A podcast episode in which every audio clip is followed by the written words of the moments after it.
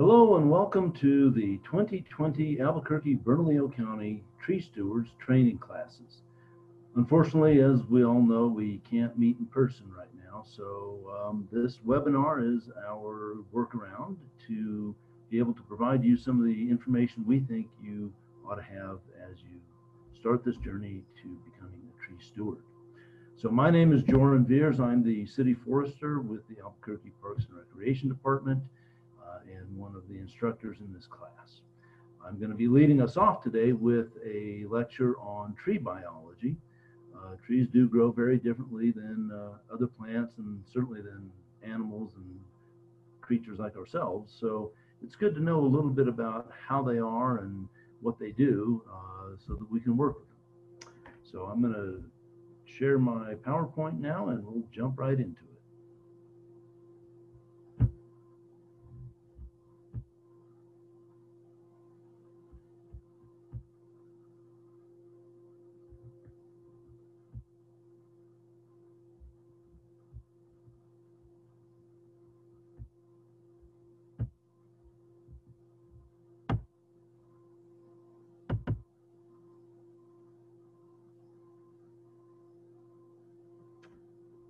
Okay. Tree Biology and Primer for Tree Stewards, presented by Joran Viers. Uh, that's our little Hawkshead logo down there for our urban forestry unit within the city of Albuquerque. I uh, myself am a board certified master arborist and a municipal, municipal specialist arborist with uh, ISA.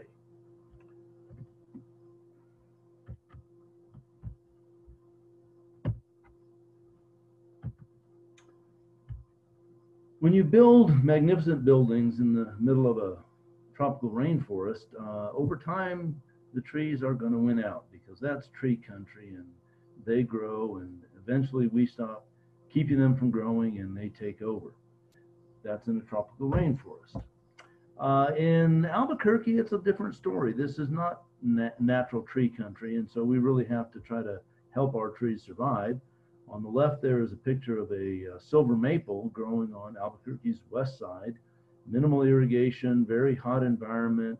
The tree is suffering dieback and nutrient deficiencies and will not uh, become a, a nice urban tree, unfortunately. On the right-hand side, we see another example of how nature wins. In this case, this is a dead cottonwood twig with Cytospora fungus fruiting bodies curling through the bark. Um, very harmful to that tree, uh, especially when it is drought stressed.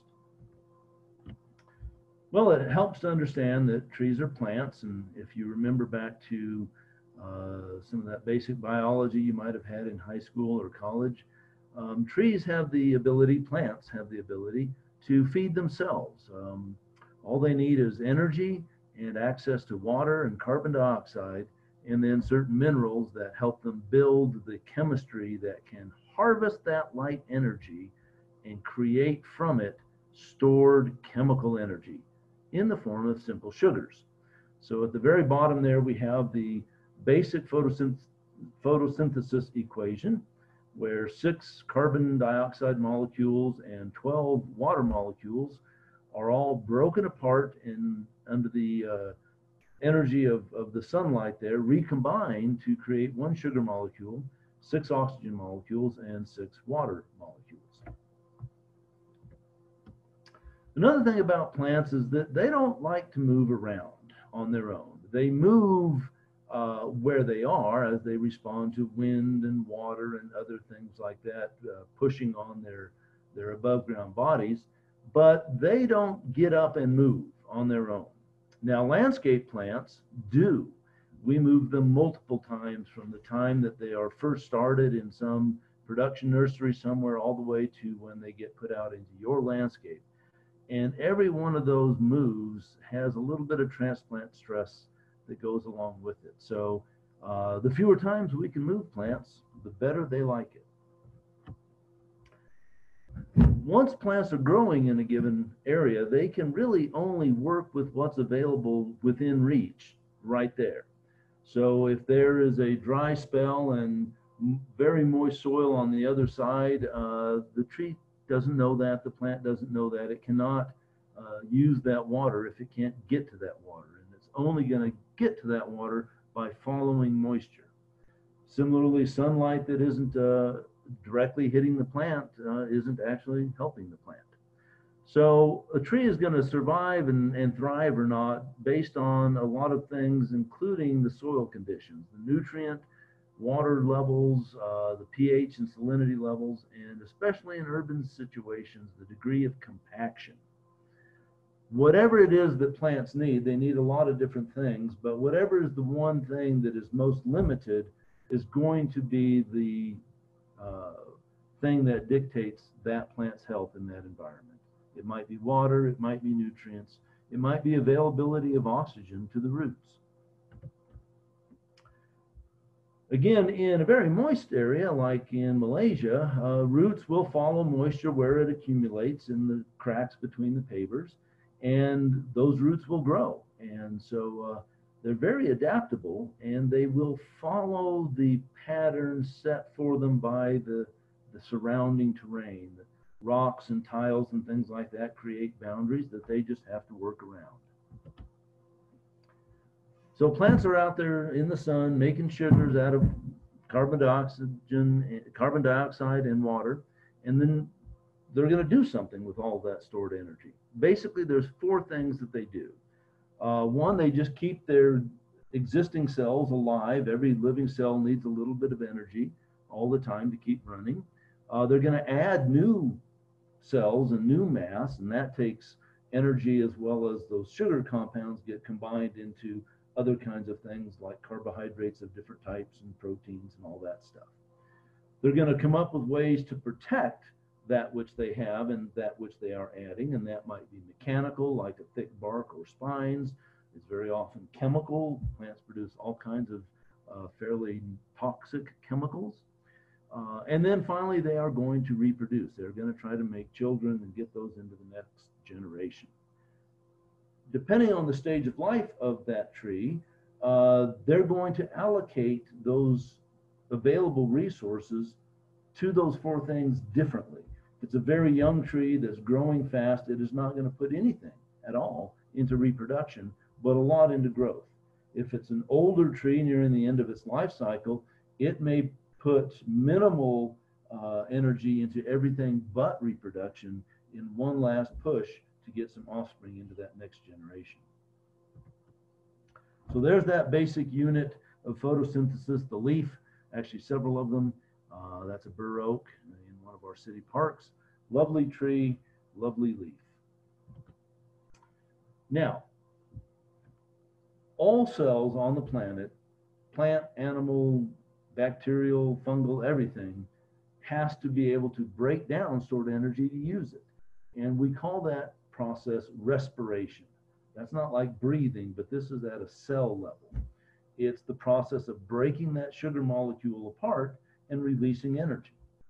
In order to do that, the cell needs to have oxygen available to it. And so we often think about plants as something that take in CO2, use that, and give off oxygen as a waste.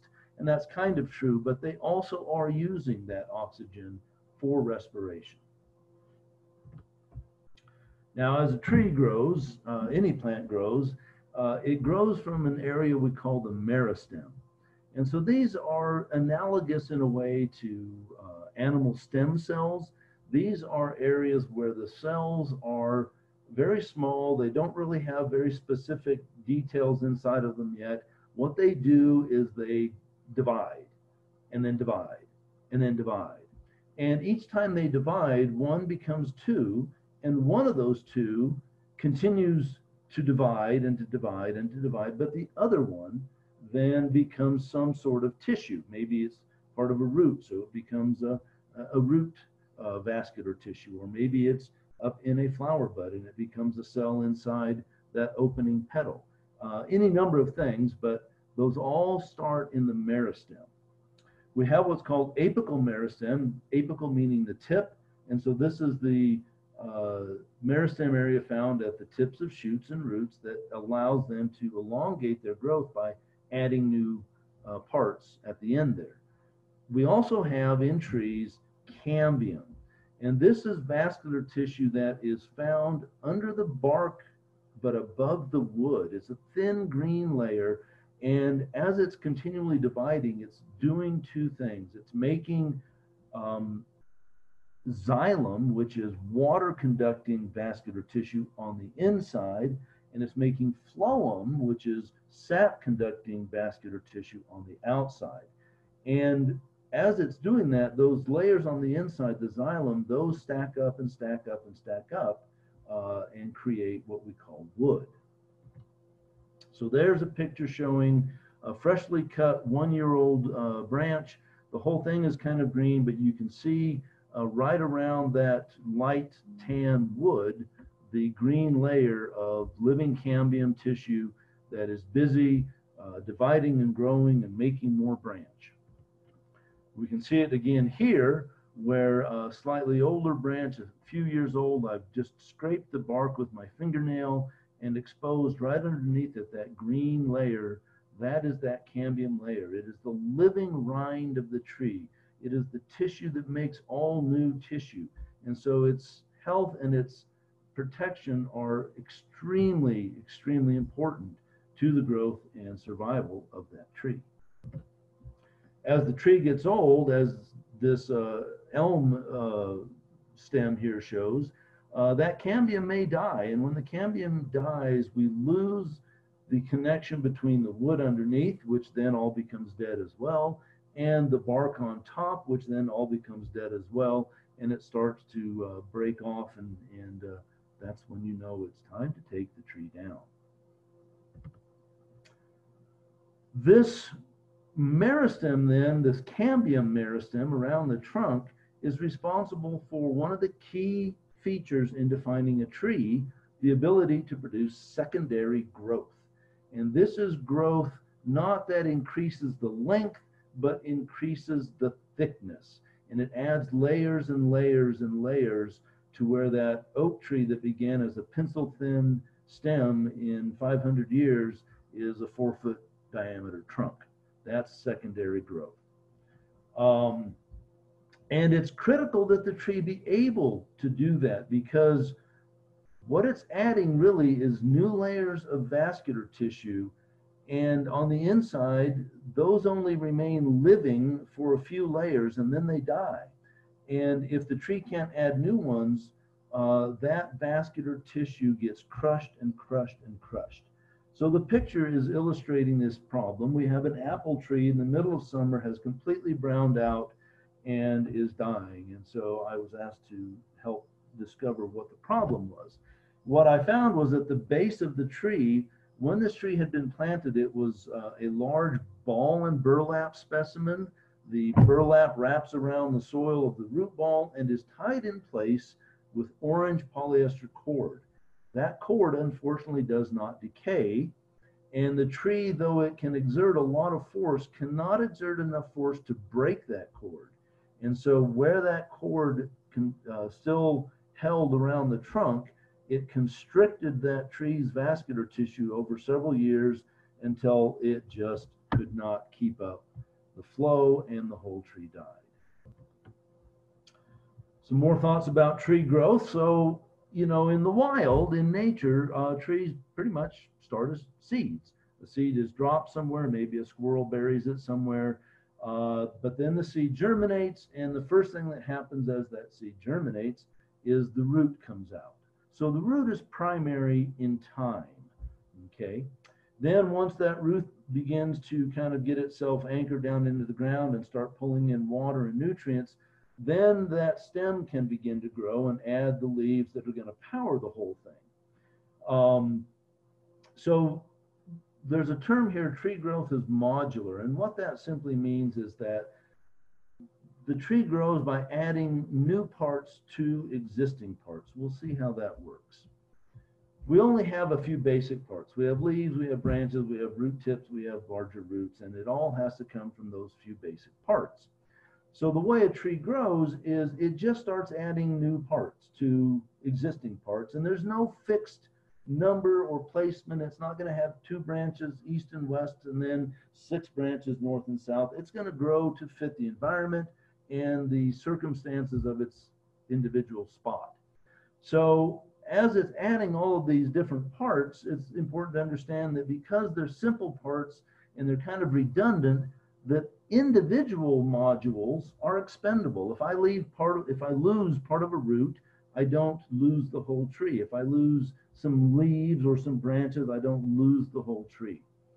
So the plants are adding new cells and then they expand the size of those cells and that's how the whole actual physical growth of the plant occurs.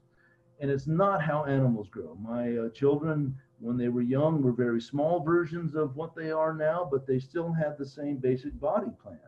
But a young tree uh, may not look anything at all like what it becomes in terms of which branches become dominant and, and where they grow. It's, it's all flexible. But wherever that branch starts, on the left-hand side, a three-year-old tree, a branch off to the left that is, let's say, three feet above ground. Another three years go by, the tree has added new branches and growth at the tips, but that first branch is still located three feet above the ground. Now we get to year 12, that branch has been lost, but the next branch up we can see has also carried its place on that scaffold. So wherever that branch starts out, if it's three feet above the ground today, in 50 years, it might be 12 inches in diameter, but it's still going to be centered and attached at three feet above the ground. So these trees are adding new layers of vascular tissue. Uh, on the inside, it's that tissue we call xylem that moves the water. It's basically straws of different kinds of very decay resistant carbohydrates, um, uh, and, and, cellulose and things like that. Uh, and that's moving water, and the water is bringing with it minerals. But uh, as new layers are added, those older layers, basically the living contents disappear, and the tree then begins to pack them with different kinds of anti decay chemistry and things like that. But that wood becomes dead. It's physiologically dead, but it's healthy dead because it's intact. It's very strong, it's very flexible, and it provides the mechanical support for everything above ground, all the leaves and the fruit and everything. It's also where the tree can store uh, energy and compounds during dormancy. Uh, we think of sap moving to the roots, it also moves to the inside. But decay can begin to compromise that wood. Decay happens when fungus of certain kinds encounter dead wood, they break it down, and thank goodness they do. But if they find a way into the inside of that tree, they may decay, become, they may begin decaying that interior wood. The tree might still have a healthy canopy, but the scaffolding now is becoming weak. And in fact, the tree may grow a long time uh, while decay is also progressing. This is a uh, tree that was cut down up in the mountains outside of Los Alamos. And uh, years and years ago, decades ago, some wound uh, that is kind of there between my feet damaged the tree, but it kept growing and it kept trying to reunite its tissue on either side of that wound, but was unable to.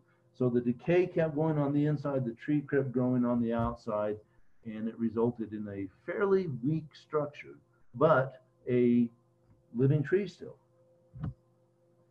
So plants have different parts. Uh, again, very simple systems. We have root below ground and we have shoot above ground. Uh, the primary root is that root that comes out when the seed germinates. As I said, the root is primary in time. Uh, as it starts to grow down, then we get lateral roots starting to grow off that primary root. And very often, uh, that primary root doesn't really go very far. It does not necessarily become a taproot because, again, everything that roots want access to is found in the shallow soil. Um, the root hairs are the tiny one cell big uh, structures that actually bring in the water and nutrients. They move it into the vascular system and then up through the stem into the leaves uh, and every other part of the body of the plant above ground. Above ground, we have the shoots. Uh, each leaf is attached at what we call a node. So right here we have a leaf on the right hand side with a, at a node and a little lateral bud uh, in that leaf axil, as it's called. The little stem part of the leaf is called the petiole. And over time, as it grows, it just adds more and more of these parts. Again, the vascular tissue moves uh, the liquid parts of the plant's resources, be that water and nutrients or sugars. Uh, photosynthate is a fancy word for sugars made by photosynthesis. So on the first part, we have the xylem tissue that is moving water and mineral uh, resources. It is also uh, a storage place potentially and becomes support as it becomes wood. And then the phloem is moving the food, the sugars, down and around to where it's needed. Again, the roots, they take in water and nutrients, they anchor the tree in place, and they support what is above ground. So they have to be fairly uh, stable and wide to be able to hold up a vertical stem. The root is going to grow depending on what the site allows. And so we might anticipate some root uh, form but uh, really that's going to be dictated by what the ground allows where that root is growing. And I mentioned that the root is primary in time. It's also primary in function, and this is really easy to understand. There's a lot of trees out there that if I cut the tree down right at the at the ground level and let that trunk fall over and wait about a year, the trunk will not have put on new roots. It will have died off, but the stump may well have put on new shoots because the root system is still alive and working. The shoot is everything above ground. It's a little more complex than the root, but still basically uh, straightforward. Roots grow where they can find moisture. They need soil they can penetrate. They have to have oxygen available. All that happens in the upper levels of the soil more commonly. And because of that, roots actually do tend to exist in the shallow soil more than they do in the deep soil. We often say that the bulk of most tree roots will be within three feet of the surface. Uh, you'll have a few deeper roots in some cases. You may not even have rooting that deep in other cases. And roots go very wide. So whatever the diameter of the tree is there, the canopy X, that root system may go two to five times as, as wide as the canopy does. The canopy is the shoots, part of it, right? Everything above ground. Uh, some of the parts are permanent. Uh, branches and wood, hopefully for the tree's sake, are permanent. Some parts are temporary, such as leaves. Um, the leaves are arranged on that stem in one of three ways. We'll see some pictures here in a moment, but they're either alternate, they're opposite, or they're whorled. And however the leaves attach also then leads to how branch arrangement is uh, formed in the tree because the branches grow out of those little buds in the axil on top of that leaf. Mad horse is a term to help us remember the few trees that we may encounter that have alternate leaf form. So M stands for maple, A stands for ash, D stands for dogwood, and H stands for horse chestnut. We don't have very many horse chestnut. We have some small native shrubby dogwood, but mostly around here, if you have opposite leaf arrangement, it's either maple or ash. So on the left, we see uh, alternate leaf arrangement where each node carries only one leaf and they do alternate from side to side up the stem. In B, we have the opposite arrangement where each node has two leaves opposite each other and then the next node up, those two leaves are offset by 90 degrees or so from the ones below. This maximizes light interception. Whorled is simply more than two at a given node. And then finally on the leaves, we have these teeny little openings, two cells big. Each of those structures uh, with the arrows coming in and out of them is a cell. And these uh, cells control an opening called the stomata. And that opening is what allows the plant to get carbon dioxide in and to allow water vapor to leave. When water vapor leaves, that is the suction that pulls new water into the root system from the soil. And obviously, carbon dioxide has to come in in order for the plant to be able to capture that through photosynthesis and begin to make sugars out of it plant can control whether those cells open or close uh, depending on its water status, heat conditions, things like that. There are different uh, leaf types. Uh, so all of these five pictures uh, illustrate one leaf each. A simple leaf, we have the petiole, which is that stem coming up, and then the blade of the leaf. In this case, the blade has some lobes to it, but there are no breaks between the green tissue from one part to the next.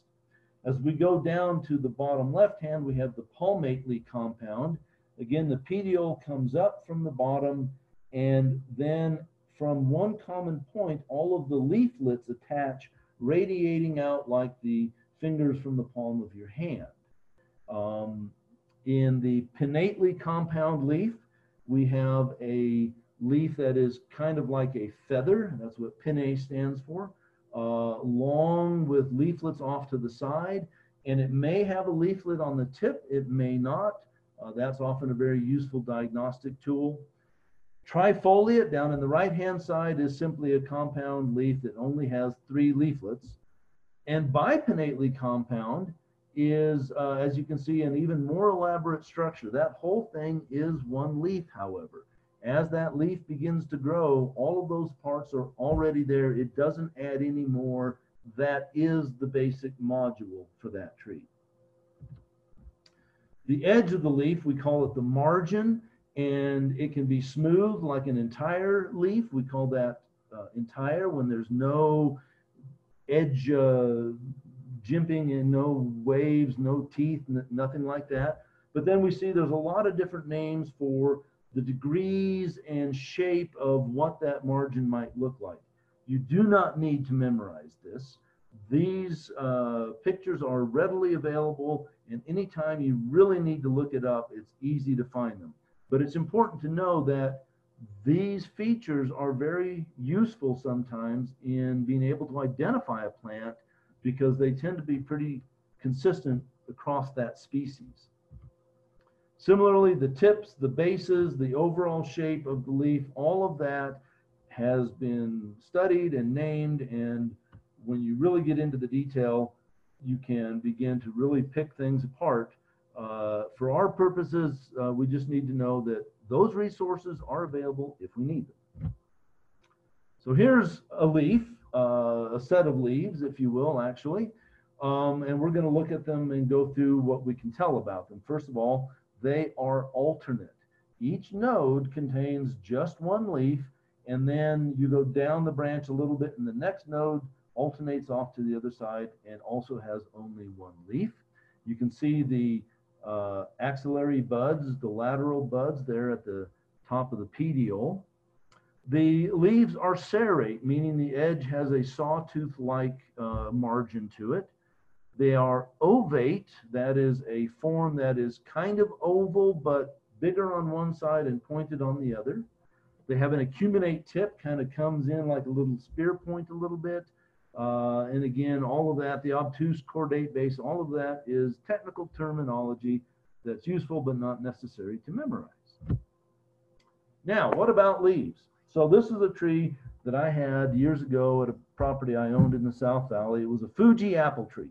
And this is early July. We had a horrible grasshopper problem and they defoliated that tree. Uh, I had my kids go out and pick off all the fruit. You can see it on the ground because I knew the tree could not mature fruit without any leaves. So despite, you know, 99% defoliation, uh, this tree did put on new leaves by late summer and it held those new leaves all the way till the hard frost and has been fine as far as I know ever since. I, I don't get to check on it anymore, but Last I saw it was doing fine. So leaves are critical to the plant, but they are expendable and replaceable. Wood, however, is not as easily replaced. And so that's the long-term investment the tree makes. And it wants to protect that wood as well as protecting the leaves. So there's different ways to protect. Things like bark can protect you from temperature as well as some kinds of feeding damage uh, intense light as we have here. Um, spines might uh, defer feeding, uh, as do hairy leaves. There's also different kinds of chemicals um, things that uh, make animals ill or potentially kill them, things that uh, don't allow fungi to grow well. Um, and there's kind of a trade-off that plants make uh, if we grow, if we push growth, for instance, by giving the plant a lot of nitrogen, it's actually going to reduce the level at which it produces product, uh, protective chemicals. And so we can kind of set a tree up for future problems by pushing growth too hard when they're young. So there's some physical protection and then the chemical defenses, all kinds of stuff. Nicotine, caffeine, strychnine, quinine, uh, cyanogenic glycosides. You've heard not to eat uh, too many apple seeds. Uh, that's why you've got your terpenoids, uh, you got your tannins and flavonoids and other phenolics, all kinds of stuff out there. Plants are continually evolving very complex and hard to break down defensive chemistry. Finally, plants do like to reproduce as all living things do. Uh, seems to be the rule of the game is to try to get your genes into the future. Plants are kind of complicated about it, about it though. Um, they don't all fall to the easy male-female dichotomy that we are used to with ourselves. A lot of times, like in this uh, little peach flower we're looking at here, that flower is uh, hermaphroditic. It has both uh, female and male um, reproductive organs that are fully functional. Uh, in this case, peach can self-fertilize, so that flower could become its own uh, set of parents and produce seed just from its own genetics. Um, so we have that type of plant that has male and female in the same flower. We also have some plants, uh, and I'm thinking of things in the squash family here, where every plant has both male and female parts, but they're in separate flowers. You have a male flower, you have a female flower. And then you have a lot of plants, and especially a lot of our larger uh, ornamental trees uh, that have separate male and female plants. Uh, those are called monoecious, excuse me, those are called dioecious, di meaning two, ecious meaning house. So separate houses for the male and the female. The other plants we call monoecious, one house, male and female together in one plant. It can change, that's a whole different thing. Plants, like some fish, can change their sex depending on circumstances.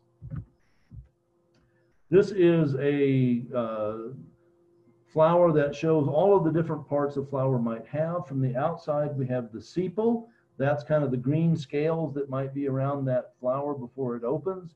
As it opens, they often kind of fade and shrivel. As the petals expand, very colorful. Uh, both the sepal and petal are not necessary for sexual reproduction. They are there to protect and to invite in pollinators, but it's when you get to the stamen and the pistil that you're getting to the actual reproductive organs. A complete flower has both sexes. A perfect flower has both sexes plus the petals and the sepals. There are a lot of flowers out there that are neither complete nor perfect. Most of our wind pollinated plants only have one sex or the other and often don't have petals, may not even have sepals. In order to get viable seeds, uh, two things have to happen. The pollen has to be moved either by the wind or maybe an insect from the anther to the stigma, and then a little tube grows down and the sperm cell migrates down to the egg cell. Then, step two, fertilization, the egg and sperm cells unite, and you have a new genetically unique individual inside that seed. So again, we mentioned monoecious, both sexes in the same plant, maybe in separate flowers. Dioecious, separate male and female. Okay. Um, now, that's a lot about how natural trees reproduce. Urban trees, well, it kind of doesn't really work that way most of the time because we don't want them to just do their own thing. Uh, this picture shows uh, what that can look like. This is several years ago, a young Siberian elm seedling that has germinated and is growing out of the decaying crotch of a catalpa tree. Recently, I visited that park and that uh, Siberian elm is now uh, multi-trunked and pushing 10 feet, uh, still rooted into the decaying wood inside that aging and ill catalpa.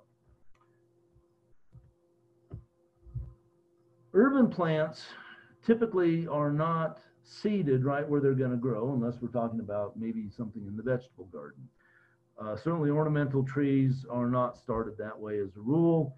They are started in nurseries. Sometimes they're seed grown in a nursery, sometimes they're grafted onto seed grown stock. Um, there's a lot of moving up of the root stock, and if they're not moved quickly enough in the life of that root, you can get really gnarled up root balls like that, that one in the picture there on that young Gambel oak. Um, planted directly into the landscape, that root ball is going to stunt the growth of that tree for years to come. So here we have another example of what that root architecture might look like when it has grown to the imprint of the container in which it was grown. Uh, that's Brian Sewer, recently retired head arborist at the University of New Mexico. He was giving a little training on root architecture and illustrating uh, the problem that we often find when we buy container grown plants in a nursery that have been held too long in too small of a pot. On the other hand, this is a root system that was allowed to grow uh, naturally, and you can see how broad and shallow and widespread that root system is. And it does not go in circles and circles and circles around itself. It spreads out in all directions away from the trunk. That is a healthy root. A few words about trees and water. These two graphs show different things that are very related. On the left, we have annual average precipitation, and basically the darker green it is, the wetter it is, the more uh, red and yellow and even brick red it is, the drier it is. On the other picture, on the right-hand side, we have the various biomes of the North American continent. So you can almost overlay the deciduous forest there in the eastern US with the green part of the precipitation map. That's all I need to see to tell me that trees need water. Especially in New Mexico, trees are going to need irrigation. Uh, on the left-hand side, this is a picture taken several years ago during the winter. that tree's dormant, not dead. It's a young sycamore growing on the west side of the Albuquerque Convention Center, planted into a very wide bed with irrigated plant material all around it. In the last four years, that tree has quadrupled in mass at least, doing very, very well. On the right-hand side, a tree that you might think was in a better environment, irrigated turf, but the way that it was planted, it's in a low spot. And that low spot is going to collect water, and that's going to lead to a waterlogged soil, which means all the oxygen will be driven out of that soil, which means those roots are going to sit in water unable to function because they have no oxygen and potentially then dying and rotting. So in some ways, that's a very disadvantageous uh, watering situation for that tree. Typically, what we recommend for trees is to water less often, but with a lot of water and put it across a broad area. Moisten the surface area, let it soak down fairly deeply, and it doesn't matter how good your soil is, if it's not regularly moistened, roots aren't going to be able to take advantage of it. Turf does compete with trees for shallow water. Uh, and so they are always in a struggle between the turf and the tree. The turf produces chemicals that actually inhibit tree roots, but in our parks, we do irrigate turf and therefore trees will get some water and they do all right. A lot of times people say turf and trees are not compatible, and often they do compete, but at least in that setting, there's enough for both. This chart shows basically how much soil volume it takes to grow a tree of a given size. If our canopy diameter is going to be 40 feet and our trunk diameter two feet, we're going to need somewhere close to probably uh, 1,400 cubic feet of soil. And we shouldn't count anything below three feet. So that's a lot of square surface area. We often don't see that trees get that. This little uh, black locust down here, most of the center is dead. Uh, there's really very little root volume available for that tree. It probably had better moisture in a past life. Maybe there was turf. Maybe there's new sidewalk that cut roots. At any rate, this tree is headed uh, down and there's not a lot that can be done about it. These two trees are in very different settings, but both of them have a good root volume that gets irrigated. The dormant sycamore on the right, again, it's a winter picture. Uh, there's irrigation all underneath that mulch out there in that big circle. And then obviously a tree growing in an irrigated front yard does stand a chance of getting some of that moisture. So some last thoughts here. Um, trees are going to have to make it or, or not where they get planted. They're not going to find resources that they can go travel to. They're only going to get resources where they are. So those resources and that space needs to be sufficient and suitable both below ground for the roots and above ground for the canopy. Um, too much light, too hot of temperatures can be very damaging for trees. Uh, and again, the, the root space needs to be uh, sufficient and it doesn't have to be great soil, it just needs to be decent soil with moisture. So, last thoughts. Trees are big plants and they have a lot of leaves, and that means they need a lot of water. Now, some trees of a given size need more than others because they grew to that size more quickly and they're just straws for moving water. Some trees use water much more thrifty because they come from very uh, droughty, desert-like environments, but they're still big plants and they're still using a lot of water. So when you think about where we are here in the Albuquerque area, uh, this is not naturally tree country except for a narrow strip along the river and up high in the mountains. Anything in between that, trees are gonna need our help and you can be part of that help. Thank you very much.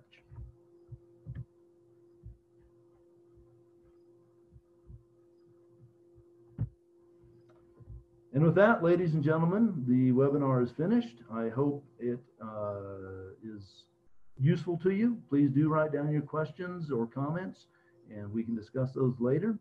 And uh, I look forward to meeting you all in person. Thank you very much.